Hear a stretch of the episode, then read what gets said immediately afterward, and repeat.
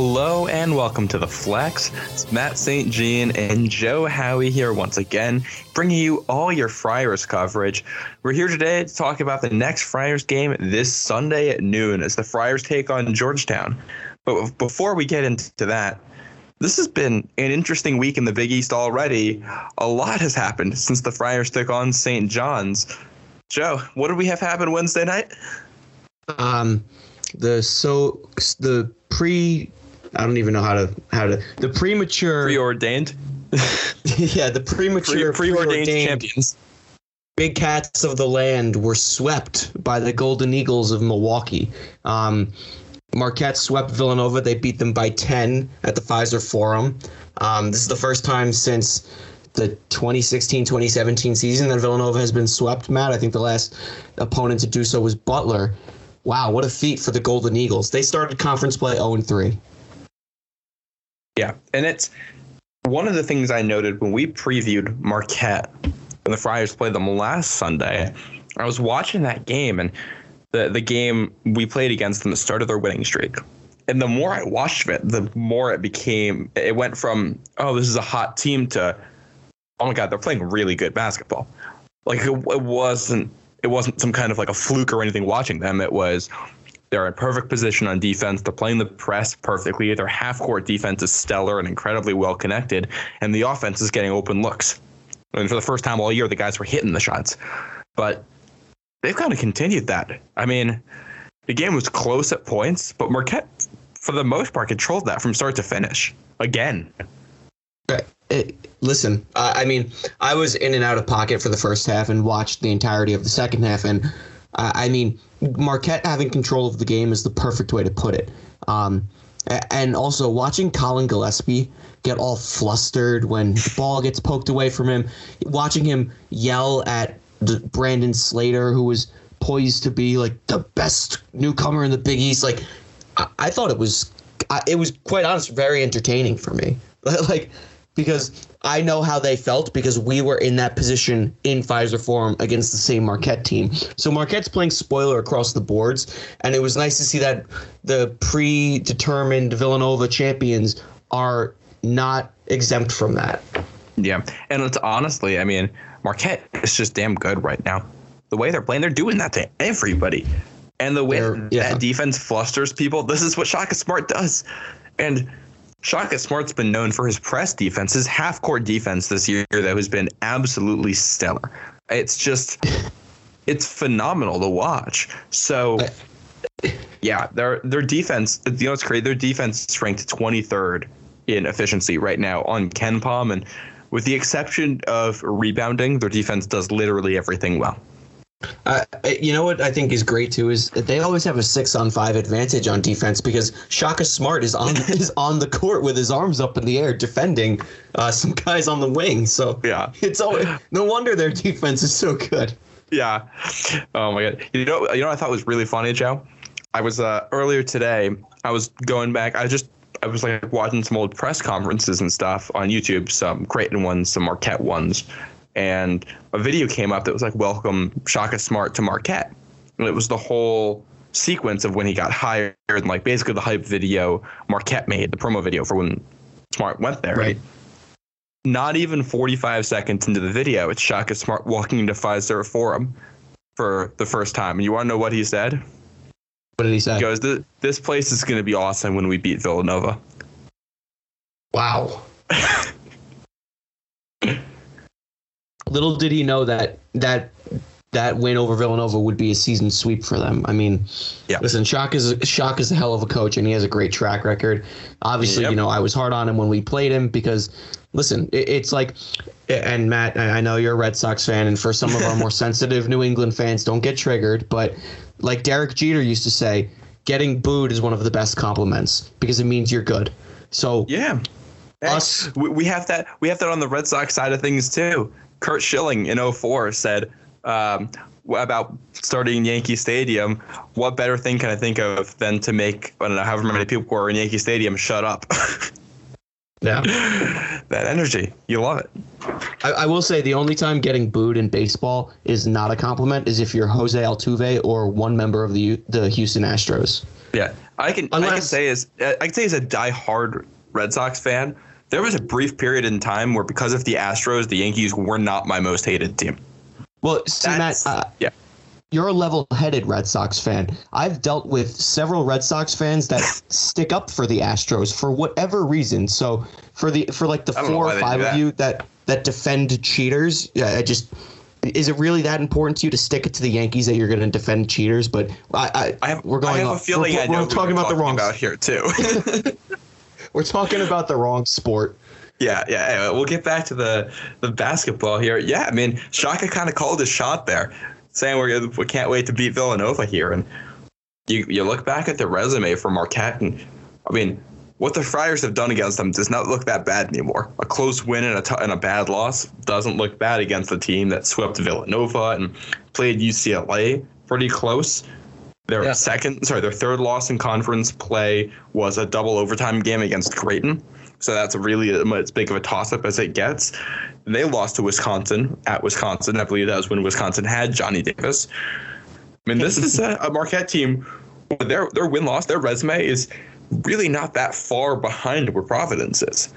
And from my perspective, Villanova is the third best team in the Big East right now.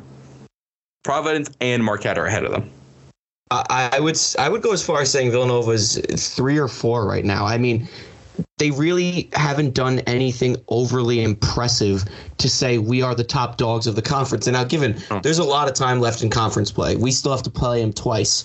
So obviously, not everything is said and done, but to this point in the season, I don't think Villanova has some outstanding, impressive thing on their resume that exclusively portrays them as the king of the league. I think, if anything, the case can be made for Marquette or Providence with that, with the resumes that stand right now. Agreed. Agreed. And if you want to talk about Villanova, like the only reason I'm not saying they're fourth is because the teams behind them have kind of faltered. We've seen UConn be really, really up and down. They lost at home to Creighton. Xavier, I think, is really good. Could they be better than Villanova? Absolutely. But they got swept this year. By they, yeah. Can't say they're better than Nova when that happens. But yeah. And the third, the third team we expected to be in that group could could challenge Nova. Seton Hall. They've struggled, but here they are. As of we're recording this Friday night, they recorded their second straight win tonight, and in pretty big fashion over Creighton. Yeah, I mean, it, it's all about finding your stride in league play. Um, Seton Hall, for as Kevin Willard notes, several external factors, has not been able to find their stride. Tonight was a good a good game for them, and I think your point's right, Matt. I think realistically Villanova right now is the third best team in the conference. I, I say three four because of the fluidity of the conference and the way that the team and, and the standings always change. Um, but I think what's going to be interesting and an interesting storyline to watch is tomorrow, Jay Wright takes on Dan Hurley in the in what is going to be some great Saturday basketball. Villanova against UConn, and let me tell you, as much as I dislike Villanova, I would really enjoy to watch Villanova put a good old-fashioned spank on the Huskies, because quite honestly, there, there's a lot of, you know, talk about the Huskies and how good they are, and, and UConn this, UConn that. UConn has, if you look at their Big East resume, it is severely underwhelming. Their best win right now is at Marquette, and it's by eight points. Otherwise, they lost to Seton Hall, they lost to Providence, and they lost to Creighton. They swept Butler, they beat Saint John's, beat Georgetown, beat DePaul. Congratulations. You're cleaning house in the bottom of the league like everyone else. Yeah, and you could say for the most part that they won the games they were supposed to win until that Creighton game. So yep. This is really... Um, and this will be out Saturday morning, so the game may have already happened by the time you're listening to this. But this is really a, a must-win for both teams. Villanova just doesn't lose two in a row. They just got swept. This is a Jay Wright bounce-back game. If they're going to be good, if they're going to be that team this year, this is one you want them not just to win, but to put the exclamation point on it. And for UConn, again, this is a team that's supposed to be really good. I mean, they, they still hold that claim of the one team that beat Auburn, and that's yep. – pretty significant, but you got to undermanned Auburn. Too. Don't forget, don't forget, uh, Auburn was yeah. missing someone, so the win doesn't count actually. But yeah, no, this is this is again clearly a good UConn team, but also very clearly in the second tier of the Big East as things stand right now. You want to yeah. jump up, you got to win a game like this, and this is the stretch for UConn right now, this is where you prove it. Yeah, they swept Butler, they beat Saint John's, they beat Georgetown, they beat DePaul. Again, doing the things you should do. They lost at home to Creighton, get Villanova on Saturday, Marquette on Tuesday, with a chance to sweep Marquette, mind you.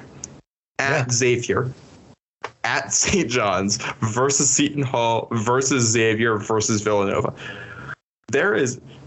Yeah, with the exception of playing at Georgetown, there is not in yeah, they play at Georgetown and versus DePaul in two of their last three games. Other than that, the rest of the year, it's going to be all teams that are really going to give them a competition. So this is where, all right, like where it's going to be proven. They this have is a, four yeah. four quad one games left. This is a serious litmus test for the UConn Huskies, and the the E S P N proclaimed Uh, Dave Gavitt slash Dan Hurley messiah, risen from the dead to bring the Big East back to national relevancy. And I don't think anyone ever said that, but if you read the E S P N articles, uh, the Associated Press about UConn and their return to the conference, y- you would think that that you would think that UConn just won like eight national championships and was coming into the Big East. Like, they're coming from a mid-major conference because their football team pooped the bed. That's why they're coming back.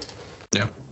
Side note, I was wrong when I said four quad one games. That was KenPom's quad one. In the net, it's six quad one games left yeah, for UConn. I was going to say, I was going to say four doesn't look doesn't sound right as I'm looking at this. Yeah, there were a whole bunch that would have been that are high quad two for the way KenPom does it. But did you, uh, Joe? Did you happen to see what Adama Sanogo said about this game? What did he say about this game? I did not see hold, it. Hold the old uh, Joe Namath, guaranteed to win. Again tomorrow. Yeah. You know what? Coming from Adama Sanogo, I can respect that because Villanova does not play a traditional uh, five-man rotation. They play point guard, combo guard, small forward, small forward, small forward. Eric Dixon is not a traditional center.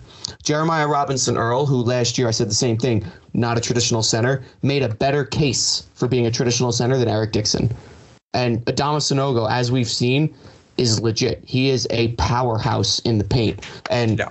ag- against him, Nate Watson, like Eric Dixon has his work cut out for him uh, against a lot of the big men in the Big East this year. So yeah, if it's coming from Adama Sanogo, I'm expecting a physical game out of him. Yeah. So this is going to be a really interesting game. So make sure you're tuning into that. Also, hat tip to Matty Ice in the Flex Friars group chat on Twitter for sharing that with us. Shout out to you. He also... Side note, I'm just going to promo this. He's selling some Friar shirts that are really nice. So oh, yeah. I'll probably we'll share that with the Flex account so you guys can see it. But some really good stuff there. So, yeah, support another Friar. Buy uh, buy some nice shirts for this run. Uh, we're in February now. This is where the yeah. Friars always turn it up a notch. The Friars in February is what we always said.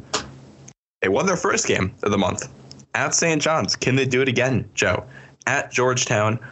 Saw Ed Cooley earlier talking about this one in the press conference, said he's scared to play them just because they're desperate. They're in a hole and they got two shooters. How confident are you feeling? You know, I'm really trying to watch my language on this podcast, but this game scares the shit out of me, Matt. It it, it is a, a, a it's not a trap game because it's not necessar- not necessarily settled between uh uh uh It's not necessarily settled in a time when you're going to turn around and play a major opponent, but it's a road game against a team in conference play that has not yet won and is severely desperate for a win. And correct me if I'm wrong, but we know this dialogue and this narrative all too well against Marquette. And look what it hap- Look what happened to Marquette when yeah. we played them and they didn't have a conference win. Yeah. And they were, I mean, in some ways a worse team than Georgetown. They couldn't shoot the ball very well. They couldn't close out games. They couldn't do anything, really. So no. Georgetown's Georgetown's bad this year. There's no doubt about it. But they have redeeming qualities. This is a team, overall record right now, six and fourteen, oh and nine in Big East play. The worst start in conference play in program history. So there's been a lot of uh, a lot of talk around how hot Patrick Ewing's seat is going to be after this one. When you look through the stat sheet, not a lot of great things, but the one thing they do well, as we saw back at the dunk when the Friars were fresh off that COVID pause, they shoot the lights out of the three ball. They shot thirteen threes in that game. Ed Cooley said that's all he can think about right now. It's keeping him up at night. How do you stop him from doing that again? I mean, um, I think since that game, we've seen an improvement in the Friars' three-point defense. Um, I think even our bigs, Watson, Minaya, Horkler, are doing a good job of recovering around the perimeter. I think we saw that a lot against Xavier, and we saw it a lot against Marquette at home. Just you collapse in, you clog the lane, but then you're quick to get back out to the perimeter and and pick up that open guy. But what I will say is what scares me about Georgetown is they have three players shooting forty percent or higher from three and a fourth player shooting thirty-five percent or higher. I, I think that stat scares the hell out of me because for a team so bad, they shoot the lights out. They do. They had uh, Donald Carey and Caden Rice are their two shooters. Each hit five threes when these teams met the first time. And they really kept the game way closer than it should have been down the stretch because the Friars outplayed them for most of that game. Yeah. The the score, honestly, was not really – it didn't really show how much of a blowout that game was because they could hit those shots. Since then, though, Georgetown was thirteen of twenty-three from deep. The Friars have done a lot better. five of twenty from Butler, four of eighteen from Xavier, five of nineteen from Marquette, and then eight of twenty-four at Saint John's. They have not allowed better than thirty-three percent since that game, and I think – I at least personally have made the observation they're closing out on shooters a lot better. I think the Saint John's game is also a bit of an anomaly because they played zone. You're not going to see that against Georgetown. You're going to see a lot of man. Yeah. So, yeah, I mean, when they've played man, the three-point defense has been a lot better since that game. Yeah, agreed. Um, and, and, you know, we like we threw zone at Saint John's in the first matchup, too. It just really disrupts what they're trying to do. I, I think you're right, Matt. I don't think we're going to play zone against Georgetown. I don't know if it's nece- I don't know if it's a necessity, quite honestly. Um, but what I do think is another important storyline to watch is the play of Nate Watson when he plays in D C. I remember his freshman year when he came in. He had a couple of emphatic dunks. He's got family from the area. So mm-hmm. It's his final season as a Friar. He's on his senior campaign right now with the team. I, I, I'm expecting a big game out of him. I'm not going to lie. Yeah, this is this is something he's kind of always done. He always plays well in that venue. I was at that game you're talking about. Yeah, um, I believe. Yeah. Which, side note, I sit here with the Olympics on in the background while we're recording this. The last time when I was when I was at that game down in D C, that Nate Watson game. Uh, that was during Winter Olympics as well. Shout out Jack Riccio, who I traveled down there with. But, yeah, I mean, that's – and this is another one. Nate Watson played fantastically in that second half against Saint John's.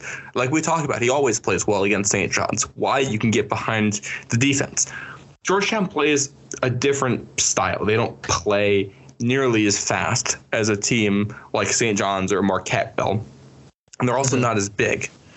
So it's going to be a different way of getting the ball to Watson here, a lot more traditional.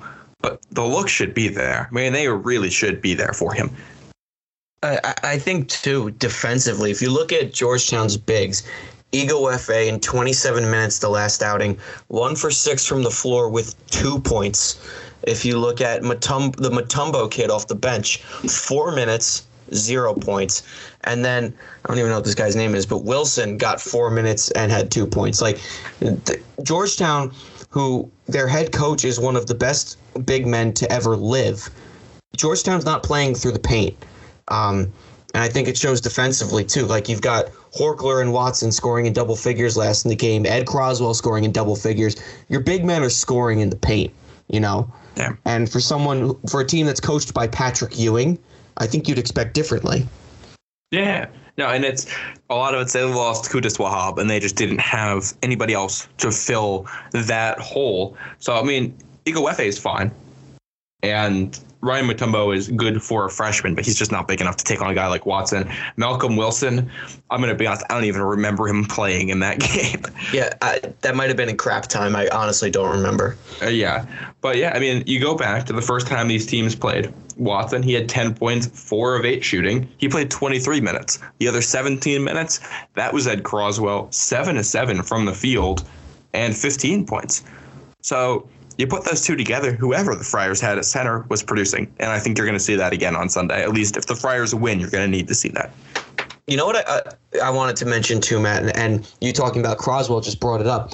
It, we watched the – or you were live on the the – press conference today. Cooley released a, a press conference, and one of the questions was talking about Nate, and Ed told us that during one of the away games, Nate was on the bench, and he told the other guys on the bench to get up and be loud and make noise because we needed a defensive stop. How freaking selfless is that? Uh, I mean, you, you talk about a team with no egos. Your senior leader, the center, is sitting on the bench, and he's telling every other guys to get up and be loud. That's fantastic. I, that that might be the best the best tidbit you pull out of that press conference. It's, it's fantastic, and it's you go through the the whole thing too. Great anecdote about Watson, and you have what Ed Cooley was saying about Justin Minaya too, the ultimate teammate. I mean, they oh, yeah. said that they hit the lottery with him. Why? Because he does everything they ask him to do, and he doesn't complain. And that's yep. really this whole team. There's no egos on this team. I mean, this is Nate Watson, you know, first team All Big East preseason guy with all the accolades, a guy who was like the leading scorer for them last year, named as one of the ten finalists for the Kareem Abdul-Jabbar Award. Yep. And he's morning. willing to play a little bit more than half the game and let somebody else take some minutes too, if that's what's going to help the team. Yeah. And also, I a lot of people like to look at, at the stats and the box score, and you like to look at the season statistics and the averages and whatnot. I think you have to look a little bit beyond. You have to look at some of the intangibles that surround this team and Watson specifically and the impact he has. Because, yes, he's a great scorer. He's a, a rim threat. He's a great finisher, great dunker. But if you look at the impact that he has on the floor, aside from the scoring column, aside from the box score completely, he draws defenders in, and he creates open looks for the shooters. When he's off the floor, the defense changes, which is what allows Ed Croswell to get great looks, clean looks at the hoop, because they're not triple teaming Ed Croswell, they're triple teaming Nate. So if you just look at the overall impact, I think the U R I game is the epitome of this, especially with those two Mitchell twins that were supposed to dominate us and score double figures each. Yeah, okay. But it, it, it, I think that game is the epitome of it, and we've seen a nice ebb and flow between Watson and Croswell all season. They balance each other out. Oh, absolutely. And another tidbit I thought was really interesting from that, Ed Cooley mentioned his friendship with Matt Painter. That's the head coach out at Purdue. And this is something I actually talked about on the podcast going way back to the start of the year. Purdue, they have two big guys who are both really good. They have Zach Edey, seven foot four sophomore. He scored fifteen points a game, seven and a half rebounds. They also have Trevion Williams, six foot ten senior. He's scoring twelve point one points a game, eight point two rebounds. You want to know how much those guys play? They split oh, minutes almost evenly. They got two big guys. They split minutes. They both produced like that. That's kind of, I mean, You, you look at Ed Cooley talking to their coach, you got to think he's asking them, all right, how do you balance time between two bigs like that? How do you balance egos? How do you do that stuff? This is something they were actually, I'll see if I can find the link to it so we can put it in the description. But The Athletic had an in-depth article talking about how these guys balance their minutes and don't have an ego and play with each other. And it seems like this team's fate is a little bit intertwined with Purdue ever since that like game, that closed scrimmage where the Friars managed to beat them earlier this year. Two teams very similarly constructed. Yeah, two teams very similarly constructed with head coaches that are friends. Yeah, I, I, I, think I think it's a shocker. I think this speaks volumes to the versatility of this team, too, because you talk about the, the interchangeable pieces at the five spot. They both give you different things. They, bo- they both can dunk. They both, they, they're both good rim finishers, and, and I don't think that's the difference between them. I just think the attention defensively that they draw, I, I think their presence on the court, like Ed Croswell is kind of a sneaky scorer, whereas Watson, you know, if he gets the ball, everyone and their mother is going to swarm in on the paint. And spanning out, looking across the team, uh, Cooley in the post in the press conference today was talking about the rotation and how they've really narrowed it down to an eight-man rotation. And with Reeves back into the fold now, it's honestly pro- the rotation is going to get a little bit thinner, I think. Yeah, it's we already saw last game Reeves comes back, even though Breed has played. He played well against Saint John's. He played like a minute. Uh, yeah. He's just not playing because he played a really right, good minute. Yeah, it was. I mean, that's not sarcasm. That's not tongue in cheek. He played a really good minute. No, but he that's did. all the minutes they had to offer. And, and Which, listen, I, I yeah, go ahead. I, I think that speaks to the no egos of this team. If this was last year's team and someone was playing one minute, there would be pissing and moaning in the locker room. There'd be stuff on social media. If this was the twenty eighteen twenty nineteen team and someone played one minute, Twitter would have exploded. And I mean exploded. And I think you know who I'm referencing. I won't say any names. But mm-hmm. this the the fact that Breed will play one minute. He's a sophomore. He's going to get his time, and he's a talented player. But the fact that he gets one minute, and if you look at the post-game videos from the locker room, like he's cheery. He's happy for the team. It just speaks to the volumes. There's no egos here. They're all playing towards one common goal. Kevin Firehart yeah. of Friar Basketball dot com wrote a great piece on this a couple weeks ago. Yeah, and it's you look at Ed Cooley in that press conference. We're going to keep referencing it because there were a lot of good nuggets from it. But he talked about how with a lot of veterans, they had to cut down the rotation this year. You know, you gotta you, you kind of know who your guys are from the start of the year, and that's who you're playing. So these younger guys aren't getting a lot of looks. And Cooley said he felt bad about that as a as a father figure to them. He wants to see them play. He wants to see them succeed. He wants them to get opportunities. There was just less to go around this year. And that speaks to, again, what the locker room is like. That's just yeah. – and he said this is the closest team he's ever had. But I do want to talk about what kind of spawned this this segment here. A J. Reeves coming back. Because you want to talk about space on the floor, giving room for your big guys to work. Reeves could be the key to that. We saw him back in the starting lineup. Hasn't, hasn't played his best, but I think he's still easing in. And against Georgetown, he should have opportunities to really show off, I think. You remember what he did at Georgetown last season? He, he flirted with a new career high on a great three-point shooting night. Um, and you're right, Matt. He, he's coming off of an injury. Um, he's going to be rusty. You can't really fault him for that. And it's showing in his minutes. You know, he's not really playing the, the twenty-five, thirty minutes a game that we're used to. It's it's in the teens to the twenties. And that's expected. You know, he's gassed. He hasn't been in game shape. But what I think is a positive sign is in the first game back against Marquette, he drained two threes. Against Saint John's, he drained a deep three. So yeah. he's shooting, and he's scoring with confidence. So I, I, I think that's what, what's important with Reeves. And I, I know if I'm A J. Reeves, I'm a senior now, I remember that my near-career uh, point – I don't even know how to say this. Career on high. a night On a night where yeah. you flirted with a new career high, it was flushed down the toilet. I, I would want to go back in that same gym and get the career high and get the win along yeah. with it. Yeah, and this is this is not a, uh, what do you call it, not a unique thing for the Friars this year. This is something Watson dealt with. Watson had a career high against Saint John's last year. They lost. A J. Reeves oh. came one point shy of a career high last year at Georgetown. They lost. Uh, back, you can go back. Was that in twenty twenty when David Duke had a career high out at Creighton and they lost? thirty-six at Creighton, and then Marcus Zagorowski banked in a buzzer beater from like near half court.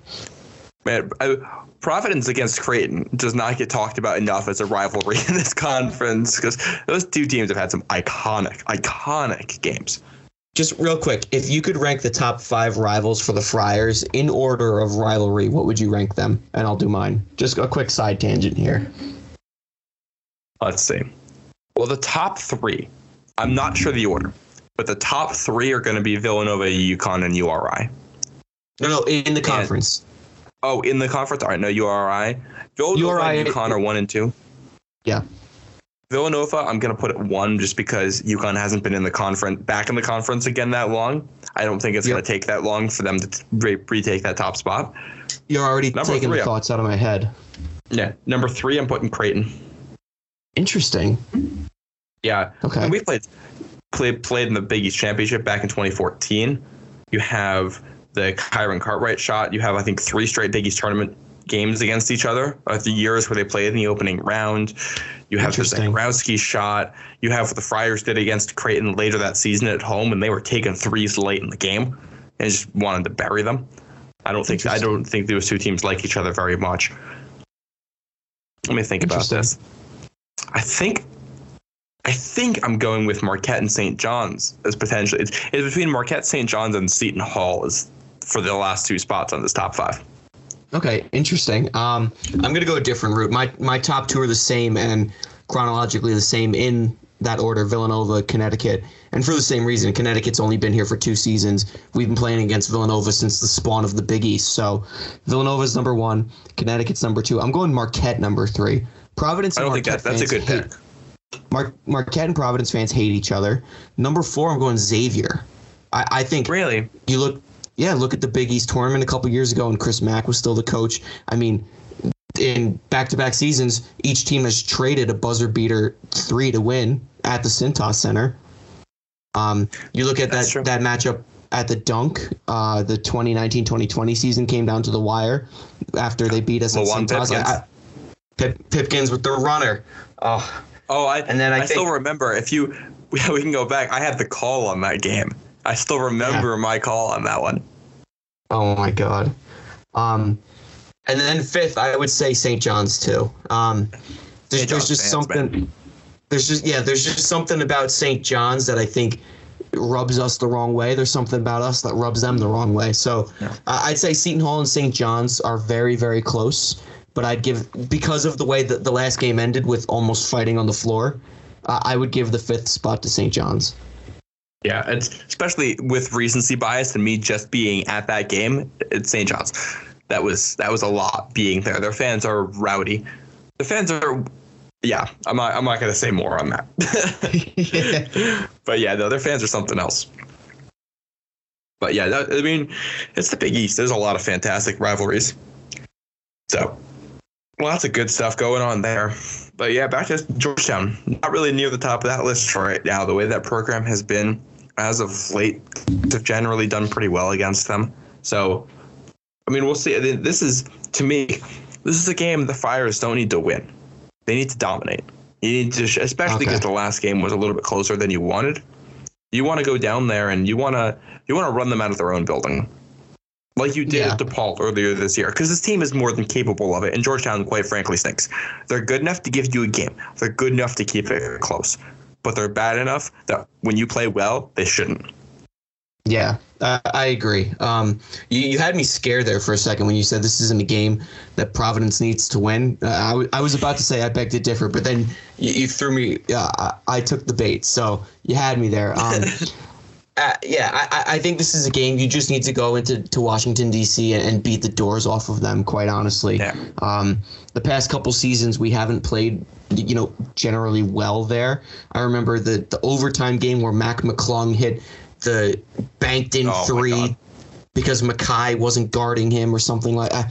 That game took years off my life, and then you look at last year when David Duke missed the free throw and we lost, and he didn't lose because we missed the free throw. We lost because we coughed up a twenty-three point lead. Um, so historically, I, I had put that game firmly out of my mind. So thank you. Yeah, uh, you're welcome. Oh, you're quite welcome. So I think you look at the past couple seasons and you think it would be refreshing to just go down there and kick Georgetown's teeth in. And you know, I feel bad that they're oh and nine in conference play right now, but that's not our problem. We, the, no. the Friars have to worry about themselves this season. No. We already gave a team their first win in conference play, and look what it did. Well, technically, we're responsible for Marquette right now. So I don't want to be responsible yeah. for Georgetown, especially after what happened last year. Georgetown beat us at home and then went on a run to win the Big East tournament championship game. So I think you go in there, you kick their teeth in. Watson puts up thirty. Reeves puts up thirty. I, that would be yeah. ideal, but I don't know if it'll happen.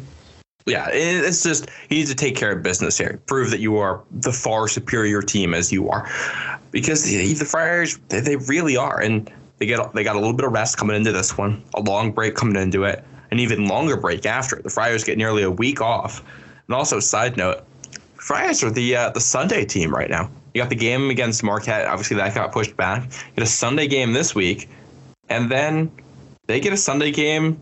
Was it next week? No, Not next Saturday week, against Super Bowl. Yeah, Saturday next week, but Sunday the week after. So three out of four weeks they get a Sunday game. Something a little different for you. Well, yeah, yeah. Change it up a little bit. Why not? Yeah, and I wanna I wanna expand on something here, Joe. I know we had talked about this before. One of the reasons why you need to dominate this game, it's the metrics. Love them, hate them, say whatever you want about them. The Friars are essentially at the same spot they were in the metrics right now as they were right after they lost to Marquette. And yeah, that sucks. And it does not feel fair because the Friars have won six straight, including two ranked wins in that stretch. But I want to explain a little bit here and put some context to it just so everybody's on the same page so we understand what's going on here. First and foremost, when KenPom ranks teams, it's a measure of efficiency. So the way it's done is basically the number that it spits out is how many points, in this particular case, it's how many points that you would score over one hundred possessions, which is just, that's how they scale it up. But it's essentially on a per possession basis, how likely are you to score a basket? And on defense, how likely are you to stop a basket? That's all it's doing. It's measuring that. And then it sh- shifts those numbers. It adjusts those numbers based on how good your opponents are and how many points you should or shouldn't be giving up in a hypothetical model. So if you look at the last six games, the reason why the numbers have not liked us that much over that stretch is because you play Georgetown and you allow seventy-five points. And then you play Butler and you beat them by seven in a game that was close until the end. And you play Saint John's in a game that's close. You play Marquette in a game that's close. You play Xavier in a game that's close. Those are good wins.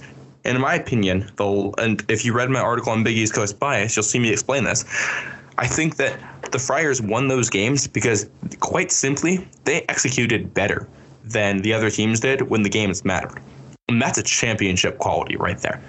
You can't win a championship unless you have that X factor, because there is no championship team that's going to skate through March. You're going to have close games, and you're going to need to find ways to win them. But the other thing championship teams always do is when they play bad teams, heck, when they play good teams, they just destroy them. They annihilate them. Look at Villanova. When they won a championship all back in twenty eighteen, they, they caught fire in March, and they blew out everybody in the tournament. They played good teams. They were out shooting like Buddy Hield in the tournament because they were just on, and they were that good. And that is the level we haven't seen the Friars take it to this year. That's why they're going to be ranked below some of the other teams, because they don't light it up. Every game is close. And at the end of the day, it hasn't mattered for the Friars because they're so good late, they win.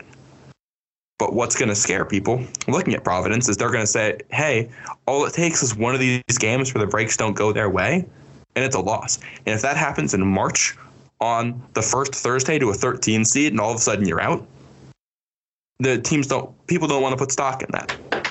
That's why you end up a little bit lower in some people's views or in some metrics than people, than, than you might expect. Some of that I think is a little bit unfair, or not even unfair. It's that metrics can't measure everything. You can't, you can't boil all of basketball down to one number. You just can't do it. And that's not what anybody here is trying to do either. KenPom's not trying to say these are the best teams in basketball ranked. He's saying these are the most efficient teams. And those two things don't mean the same thing. If you go back a little bit and you go through the teams that have been quote unquote lucky in the past, you're going to see quite a few teams that have done well in March. Kansas, a couple of years ago, when they fell, they went to the Final Four and they fell to that Villanova team in twenty eighteen. They were one of the luckiest teams in college basketball that year. Why? Because they they executed late in games. They were also really good and blew teams out. This is the stretch right now where the Friars have opportunities to do that. You play Georgetown. You play DePaul. You play Butler again. These are opportunities to kill teams that you should be a lot better than, and to put those numbers out there. And that's going to change people's minds in a hurry. Because think about it this way. When you when you turn on a game and you see, wow, when it's back in November, wow, Villanova is really struggling with this non-conference team. They won, but they only won by two or three points. You don't watch that and think, wow, that's a championship team that managed to grind out a win. You look at that and you say, wow, we thought Villanova was really good and they barely beat this team that they should be much better than. And that's what other people are doing when they see the Friars right now. And I don't, I think a lot of those people haven't watched the Friars a lot because, again, the Friars are a really, really good team, easily deserving of a top four seed right now, and it's not close. Arguably a top three seed. They're right on that line. But this isn't some bias. This isn't somebody with a computer saying, hey, I hate the Friars. This is two things. One, the computers can't measure some of the things the Friars are good at. And two, there's things the Friars should probably be better at. And Ed Cooley said as much today in the press conference. He said, we're not perfect. There's a lot we want to work on. They want to get better shots. They want to be able to get better offensive looks earlier in the shot clock, not rely on bailout shots. Having those bailout shots is fantastic. You need that. But if you can be better early on, you can score an extra ten points a game, eight points a game, because you can find those looks and create that offense early in the shot clock. You won't need free throws at the end of the game to beat Saint John's, and you're going to beat them by fifteen instead of four. And that's the kind of stuff that people are looking for. Again, Friars are a really good team. And I think KenPom is flawed, and then this year has kind of showed that. They they also, there's a month left in the season, and the Friars have opportunities to bump these numbers up, and I think everybody knows it. So this is where you turn the game on. This is where the Friars have always turned it on in February. This is where you take it to another level and prove to guys that you're not just a team that can skate out wins, you're a team that can really take over. Very well said, Matt. I don't think I, I could have put it any better. Um, what I will say is um, KenPom is an algorithm. They they they take into account a lot of efficiencies, a lot of statistics. Doesn't measure heart, you know. And right now, what, what's fueling this Friars team to the wins, regardless of margin of victory, is heart. Um, and if there's anything that's true to Ed Cooley, his character, his personality, the way he coaches, he coaches with a lot of heart and a lot of emotion. And that's something, quite simply, a computer cannot do. An algorithm no. cannot produce that for you. What can is the on-court results, the nineteen and two record, sitting alone in the penthouse of the conference. That's all measured by heart. Um, yeah, I've def- I've definitely gotten on my soapbox about the the the press and all these different metrics and ranking systems. At the end of the day, you know, uh, I'm, my views are changing. I haven't checked KenPom in over a week. Haven't checked the net in probably close to a month. I just. I don't care for what other people say, because I know that when I sit down and I turn the T V on and the Friars are playing, the only thing that matters to me is when we win and watching the little score tick up at the bottom of the Fox Sports scoreboard at the yeah. bottom of the screen. That's all that yeah. matters. Yeah, and, and at the end of the day, that is what's going to matter. The other part of this, too, as Friar fans, what we're used to at this point in the season is, all right, we're talking about we think our resume is better than this team or this team or this team, and that's why we should get into the N C double A tournament. We have entered an entirely different world here. We're not arguing about getting into the tournament. We could go under five hundred the rest of the way and still be a tournament team. You win one of the next two games at Georgetown versus DePaul, you're a twenty-win team before you've even seen Villanova. This Friars team is already, at worst, really good. So we're we're on a different plane here. This isn't about are the Friars good. That's not a question anymore. It's how good are they? And look at where the Friars are in the A P poll. Some of the teams ahead of us, you've got Wisconsin ahead of you. Yeah, you beat Wisconsin. Wisconsin's also a really good team with some good wins. And this is one of those points where it's going to matter that they didn't have Johnny Davis in that game. Because if the two teams' resumes are similar and that was a close game, they're at home, they didn't have Johnny Davis, if you're a just a human being, you can kind of go either way on how, how important is that win long-term. The other teams up there, Kansas, they're seventeen and three in a good conference. They don't have a loss as bad as the Virginia one. Same with Duke. Same with Baylor. Same with Arizona, Houston, Kentucky, U C L A. These are the teams you have to compete with to move up. Teams that already have a ton of quality wins, don't have bad losses, and play incredibly efficient basketball. The Friars are already ahead of everybody else. You don't have to worry about right now, are we going to be seated higher than UConn? Are we going to be seated higher than, I don't know, Xavier, Tennessee, Texas, L S U, those teams? We we jumped them because even though the metrics might not be as good as some of those teams, the resume is significantly better, and that's what's going to carry you there. But when your resume is about the same as other teams, that's when the metrics come into play. Friars have five weeks now to bump those numbers up. So this is the opportunity to do it. Show you are that good. And I think Ed Cooley's confident in his team that they can show they are that good. Five weeks left, including two games against Villanova, a rematch with Xavier, and you take on Creighton. Um, I don't like to play look-ahead, but I have the schedule open right now. Also, completely, completely off topic, all the teams we play for the remainder of conference play are all blue logos. Well, it's the whole. I mean, we're, we're the only team in the conference that doesn't have blue. People sleep on that. Oh, oh my God! I was gonna say Marquette, but they have the navy. Saint John's has a navy. Two blues. Yeah, Saint John's is not red and black. They're red and navy. It's, you'd think it's black when you look at it, but it's not. You know what I hate? Villanova has no black, and the, and yet they have those stupid black uh, alternate jerseys. They're trying to be Duke. They wish they could be Duke. Same with the, the powder blue alternates. Like, oh, God. They don't, that program, man, drives me nuts. They want to be but, Duke. They should have just gotten Theo John to transfer there. I hate Theo John. Actually, no, I don't hate him. I love watching him because he's terrible. Yeah. Theo, I have, oh, my God, I have a soft spot in my heart for that man. He's so bad at basketball in such an entertaining way. It's, oh, he is. I miss him. All right, That's we've gone on thing. plenty of tangents. Moral yeah, of the yeah. story of this one, you got to beat Georgetown on Sunday, um, and then you have a couple of days off before you, you come back home to the dunk against DePaul. Yeah, six six days off. And you want to talk about, uh, to put an exclamation point at what I was saying about big wins, the last time that Providence played DePaul at the dunk, won, Joe. That was the, the last game we went to, the one we broadcasted together. Do you remember the final score of that one? ninety-three fifty something ninety-three, fifty-six fifty-five Ah. And that's and that's the kind of game we're looking for here. The Friars have shown they can do it. The worse Friar teams have done it against better DePaul teams or against better Georgetown teams. So we're not asking we're asking for something very reasonable here. You just got to actually see it so you can put it on the resume and show it off to people. You can't you can't be hypothetical. You just got to show you could do it. That's where we're at here.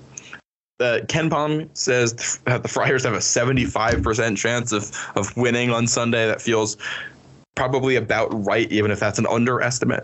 Georgetown's still somewhat decent. They're they are a power conference team, but they're a one eighty-seven conference in sorry in KenPom right now. If you think the Friars are bad, and you know what's funny, Joe? I just refreshed KenPom as we were sitting here, and the Friars moved up from fifty to forty-nine as I refreshed. That's incredible. That made my night. Yeah. No, I'm just, I'm yeah. just kidding. Yeah, that should make you f- make everybody feel better there. But yeah, this is just don't worry too much about the computer numbers. We're going to worry about putting good wins up there. Play good basketball. That's that's what we're trying to do at the end of the day. You want to prove you're a better basketball team than the other one. So you do that by beating teams and doing it well. Friars, they played Georgetown Sunday at noon. So this is one of those earlier tip-offs. So get up, make your breakfast, have your coffee, sit down, watch the game while you're eating, or get a couple. Get up early, get a couple errands done, depending on what type of person you are. I'm not a morning person. I will not be doing that. I'll be getting up at probably eleven a.m., making coffee and sitting on the couch for the game. But I'll be, be getting on- up at eleven fifty-nine. I know you very well, Joe. Um, Capital One Arena in D C, Fox Sports one. That's where this game is going to be. So make sure you're watching and make sure you're listening to us. Follow us on Twitter at The Flex Hoops. Subscribe wherever you're listening to this. Make sure you rate us if you like us. If you don't like us, you don't have to tell us. And yeah, thank you for listening. You'll hear from us after the game. Go Friars.